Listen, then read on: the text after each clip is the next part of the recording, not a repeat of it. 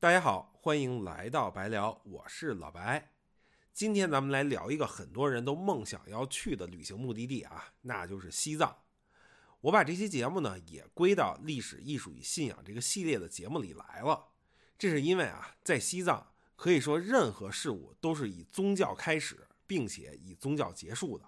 所以，想要了解西藏和西藏人，最好就是要通过宗教来了解。这个话啊，不是我说的啊，而是来自一本书。所以呢，在此也要隆重推荐一下啊，本期节目的一个最重要的资料源，那就是《西藏与西藏人》这本书啊，是由沈宗濂、柳生奇两位先生合著的，一九五三年出版。最早呢是英文版本的，这本书呢也就成为了世界上第一部中国人用英文向世界介绍西藏历史、社会风俗的著作。我自己呢，在二零一二年的时候也去过西藏，在那边待了二十多天。其实啊，在抵达之前也专门看了这本书，当时啊就觉得写的很好，所以今天呢也想给大家推荐一下。我们刚才也说了啊，要了解西藏和西藏人，最好就是通过宗教来了解。那这个宗教呢，就是佛教啊，更确切的说啊，是藏传佛教，或者用个不太严谨的称呼啊，就是喇嘛教。不过啊。佛教其实是个非常复杂的体系。英国佛教学者关大民在他撰写的《佛学概论》里就提到，从某种意义上讲，佛教可能都不算是一种宗教，因为佛教本身是否认造物主的存在的。很多西方人啊会把佛教解读为一种理性哲学，也有人提出了一种新的概念，说佛教啊是一种非有神论宗教。从佛教内部讲呢，佛陀。啊，也就是佛教创始人释迦牟尼没有指定自己的继任者，而是呢允许追随者各自解释佛法。所以佛教啊和其他宗教不一样的地方是，佛教没有独一无二的首脑，也从来没有过中央机构，不像基督教啊有教皇有教廷。所以一旦啊对佛教教义和修行制度出现理解上的分歧，佛教啊就自然而然的分裂了。所以佛陀圆寂之后啊，佛教徒就发生了各种争辩，特别啊是对于佛教教义本身发生了很多争辩。佛陀圆寂啊是在公元前四百年左右，在他圆寂之后的这几百年里，就出现了十八个宗派。再之后啊，这一上千年出现的宗派可谓是不计其数。那在这些宗派里啊，有两个最主流的，也是分歧最严重的，一个呢叫长老部。啊，或者叫上座部，另一个呢叫做大众部。这两个宗派的分歧在何处啊？其实不同的记载解释也不太一样，在这儿呢我们就不细说了。啊，总之啊，就是他们俩在很多问题上都出现了对立的意见，然后在他俩内部呢也有分歧，于是啊又各自分裂成更小的宗派。这些宗派呢大多数已经都消失了，但是啊上座部依旧保留。现在呢。仍旧盛行在泰国啊、斯里兰卡啊、缅甸啊、柬埔寨之类的东南亚国家，所以这个派别也可以被称作南传佛教。而那些小的派别啊，虽然很多都消失了，但是他们遗留下来的传统，促成了一场佛教的宗教革命，形成了我们熟知的啊大乘佛教。大乘佛教的最高理想啊，或者说毕生奉献，就是普度众生。早期佛教教派呢，会更注重自我救赎，而大乘佛教啊，会强调救赎他人。听到这儿，大家可能会发现啊，大乘佛教的这个观念和基督教哎有那么一点点相似。大乘佛教里的这个大乘啊，本身的意思就是大车，就是用这辆大车把众生渡到彼岸。我们今天要说的藏传佛教，其实就是属于大乘佛教。好，那前面说的这些呢，其实都算是背景啊。接下来我们就结合历史、宗教来讲讲西藏，以及啊我对于西藏旅行，甚至是旅行观念的一点看法。最后这个才是今天的重点啊，也就是表达我的偏见。如果大家听完有什么不同观点啊，欢迎大家在留言区留言，我也非常期待跟大家交流。以及啊需要特别声明啊，今天的话题关于历史、宗教的部分，都是来自于前面说的那本书。不涉及政治啊，也不代表个人的任何倾向。最后呢，还是要啰嗦一句，和之前的节目一样，在微信公众号的正文里，我会给大家总结一些信息的干货，还有一些图片之类的资料，欢迎大家关注。那么我们前面提到了啊，佛教内部分裂非常严重，有不同的派系。那具体到藏传佛教呢，也有很多派系。不过啊，最重要的是四个：萨迦派、噶举派、宁玛派和格鲁派。这四个当中呢，格鲁派又是最重要、最有影响的。咱们现在最常听到的达赖和班禅这俩人啊，或者说这两套系统，就是格鲁派的。提到格鲁派啊，就必须提到一个人，叫宗喀巴。他呢，出生于一三五七年啊，也就是公元十四世纪，是格鲁派的创始人。同时啊，也是一位伟大的宗教改革家。大概啊，在他出生前的一百年，也就是从公元十三世纪以来，西藏的喇嘛们啊，这个声誉急速下降，所以宗喀巴啊就以身作则，恢复戒律，强调禁欲、戒酒，放弃世俗的非宗教性的种种追求。这些措施啊，就引起了当时佛教徒的争辩。我们前面也提到啊，藏传佛教是大乘佛教，那这些琐碎的戒律啊，似乎更适合小乘佛教徒。大乘佛教呢，追求的是从轮回中解救别人，所以他们觉得大乘佛教徒应该有更宽松的行为空间。但是无论如何啊，宗喀巴的宗教改革啊，或者说他在一四零九年建立的格鲁派，会更加自律一些，这也算是给格鲁派之后的发展啊，奠定了教义上的基础。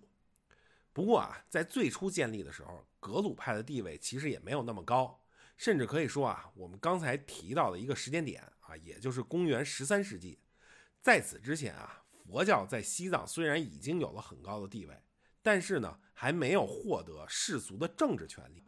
就是从十三世纪开始，西藏的宗教领袖啊，开始获得了蒙古人的青睐。后来啊，蒙古人取得了中原政权，建立了元朝。所以元朝皇帝啊，为了征服西藏，就授予了萨迦派权力。这时候啊，西藏的实际统治就渐渐的开始落入到了僧侣集团里。等到了明朝的时候啊，当时的皇帝会授予包括萨迦派、格鲁派等等多个教派在内的宗教领袖灌顶国师、法王啊这样的称号。但是这其中啊，噶玛派会比较受青睐。啊，这个是噶举派的一个分支啊。明成祖朱棣，也就是咱们熟知的永乐大帝，就宣布噶玛派的住持为大宝法王，这称号啊，比之前得宠的萨迦派住持的称号就更高。到了清朝的时候啊，皇帝就更青睐格鲁派啊，更确切的说，就是更青睐达赖和班禅。那达赖和班禅到底是怎么回事呢？我们经常听到这两个人名啊。在这儿呢，就必须要提到一个人，叫做索南嘉措。传说啊，索南嘉措刚出生之后没多久，就被一个喇嘛看到了。当时这个喇嘛啊，一眼就看出来索南嘉措出身不凡，天赋异禀。后来呢，也经过一系列验证啊，就认定索南嘉措啊是一个叫做根敦嘉措的活佛的转世。根敦嘉措是谁呢？他是根敦朱巴的转世。那这根敦朱巴又是谁呢？他呢，就是我们前面提到的宗喀巴的弟子之一，也是啊建造了日喀则的扎什伦布寺的人。所以先总结一下啊，因为这个人名特别不好记啊。按照时间顺序啊，首先宗喀巴建立了格鲁派，然后他的弟子之一根敦朱巴建造了扎什伦布寺，所以他圆寂之后转世的活佛叫做根敦嘉措。根敦嘉措圆寂之后啊，转世的活佛叫索南嘉措。一五七八年，当时已经是明朝了啊。索南嘉措呢，就受邀前往青海湖，在青海湖呢，他就见到了蒙古王俺答汗。这个俺答汗呢，就在索南嘉措的影响下啊，皈依了佛教啊，信仰了佛教格鲁派。作为报答啊，俺答汗就赠予了索南嘉措一个尊号。叫做瓦齐尔达赖喇嘛，所以索南嘉措啊就成为了第一个被称作达赖的活佛。达赖这个词呢是蒙古文的译名啊，本意是海洋的意思，寓意就是说，哎，这智慧深似海。九年之后啊，俺答汗就受到了明朝的册封，归顺了明朝朝廷。于是啊，俺答汗就建议索南嘉措去拜见当时的皇帝明神宗，也就是万历皇帝。索南嘉措呢，就也托俺答汗代他向皇帝请求册封。他本人啊，也向当时的宰相张居正致函，要求朝廷给他册封。等好不容易啊，这个索南嘉措获得了朝廷的邀请了，还没动身，哎，结果就圆寂了。不过啊，万历皇帝还是赐给了他达赖的称号，索南嘉措啊，也是由此被认为是三世达赖喇嘛。我们刚才提到的那两位啊，根敦嘉措和根敦朱巴就被追认为了达赖一世和达赖二世。同时啊，达赖喇嘛的转世活佛系统。也是从索南嘉措开始建立的，在这儿必须加个限定啊，就是达赖喇嘛的转世活佛系统，因为转世活佛这个系统并不是达赖或者格鲁派建立的，而是我们之前提到的噶玛派啊，或者叫噶玛噶举派建立的。之后呢，因为达赖的影响力啊越来越大，西藏本土的贵族势力，也就是信仰噶玛噶举派的。藏巴汗们就开始担忧自己的地位，所以达赖活佛转世的系统啊，就曾经一度被一位藏巴汗取缔了，这就造成了啊四世达赖圆寂之后大概三年的时间，和五世达赖啊有这么一个断档。在这同一时期啊，格鲁派有一个叫做罗桑曲吉的喇嘛，他呢因为治愈了一位藏巴汗的严重疾病，所以受到了藏巴汗的青睐。之后啊，他就成功的说服了藏巴汗停止排斥格鲁派，恢复了达赖转世系统，所以啊，受到了格鲁派的尊崇，于是啊，被批准主管扎什伦布寺，成为了四世班禅。班禅这个名字啊，也是一个蒙古王固始汗他赐予的。和达赖这个系统类似的是啊，罗桑曲吉获得这个名字之后，也追认了前三任的班禅。其中啊，一世班禅也是宗喀巴的弟子。咱们说回达赖啊，在经历了达赖转世活佛的三年断档之后，西藏历史啊迎来了一个划时代的人物，那就是五世达赖阿旺罗桑嘉措。西藏人啊都把他称作是伟大的第五世。为什么说他是伟大的？因为他联合了我们刚才说的固始汗，打败了统治当地的藏巴汗。建立了现代西藏政教合一的制度。在明末清初的时候啊，五世达赖也是看透了时局，把忠诚献给了清王朝。一六五二年的时候啊，他还曾经亲自到北京来面见了顺治帝。其实达赖和班禅这两个身份也非常有意思啊。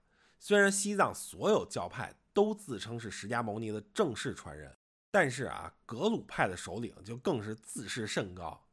达赖呢，就自称啊是观世音菩萨，也就是慈悲佛的转世；班禅呢，自称是阿弥陀佛，也就是无量光佛的转世。按照佛教的一个传说啊，慈悲佛是无量光佛的弟子，所以这么推论啊，达赖也是班禅的弟子。但是实际上啊，达赖和班禅互为师徒。比如说啊，一世班禅是一世达赖的老师。四世班禅是四世达赖和五世达赖的老师，而五世达赖呢，又是五世班禅的老师。啊，总之吧，达赖和班禅在实际地位上基本平等。但是随着时间和历史进程的发展啊，达赖和班禅也走向了纷争。特别啊，是随着外敌的入侵，也给了清朝中央政府啊进藏并且实行管理的契机。这也就有了我们后来在历史课本上都学过的啊金平撤迁制度啊。西藏再往后的历史呢，因为离我们就很近了，大家应该都很了解。我在此啊就不展开跟大家聊了。回到我们一开始说的啊，如果大家去西藏玩，最好是可以了解一下藏传佛教。其实刚才和大家聊的啊，只是最浅的关于藏传佛教历史的部分，关于教义的部分啊，非常深奥和复杂。我其实没有特别大的信心和能力给大家讲明白，比如说六道轮回是怎么轮回，欲界、色界、无色界都包括什么，四圣地是什么啊？这些都很复杂，我呢也在学习之中。那今天讲的这些呢，从旅行的角度来看有什么用呢？我给大家举个例子啊，就比如说大家去拉萨，就一定会参观布达拉宫。参观的时候啊，大家可能就会知道，布达拉宫从我们刚才提到的这个伟大的第五世达赖开始，就成为了历代达赖的东宫啊，冬天住这儿。再比如说啊，在拉萨啊，一个不可不看的人文风景就是色拉寺的喇嘛辩经。色拉寺呢，就是格鲁派的六大寺院之一。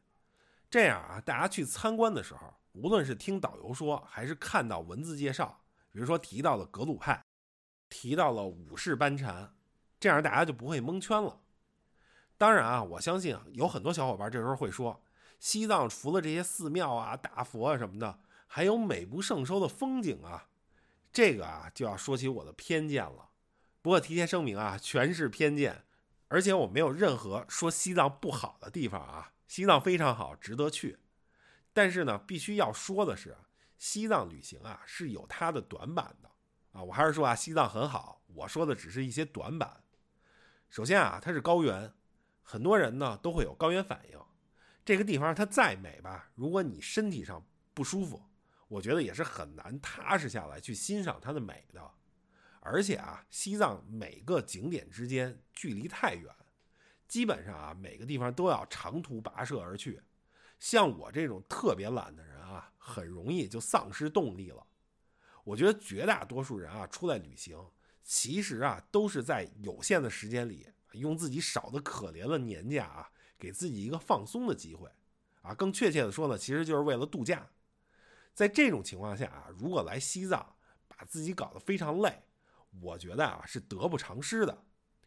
如果你说啊我不是为了度假，我来西藏呢就是为了净化心灵、提升自己，那可能啊就走进了另外一个极端啊。这也是我最想说的，就是我觉得我们没必要去过于神话西藏，甚至说啊神话旅行这件事儿。我当然知道，对于很多人来说啊，尤其对于年轻人来说，旅行啊，特别是到西藏这种地方旅行，可以啊称作是一种壮举。因为我九年前去西藏的时候，也有一多半啊是抱着这种心态去的。可是我现在就越来越觉得啊，我们也许没必要把旅行想的那么沉重，净化心灵、提升自己啊是没错，但是不一定啊非要跋山涉水、承受风险。可能我们身边的啊这一草一木、阳光雨露，都是可以让我们改变心境，甚至是啊让我们重新认识自己的风景。或者换个角度说啊。大家如果想净化心灵、提升自己，可能啊去读一本好书，甚至是啊看一部好的电影，都能达到这个效果。而且呢，成本也低很多啊，或者说性价比高很多。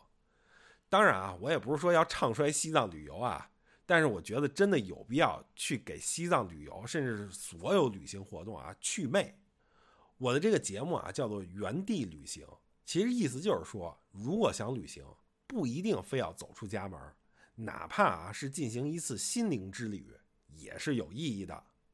好，我的偏见呢就先说到这儿，感谢大家的收听。顺便说一下啊，历史、艺术和信仰系列到今天呢已经是第八期了。咱们聊过了啊，基督教的历史和艺术，还有对它的质疑；聊过了无神论，也浅浅的涉及了摩门教和藏传佛教。这个系列呢到此就先告一段落。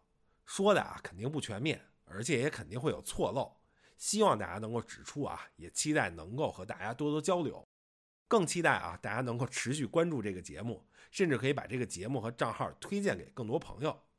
那本期节目呢就先到这里，再次感谢大家，咱们下期再见。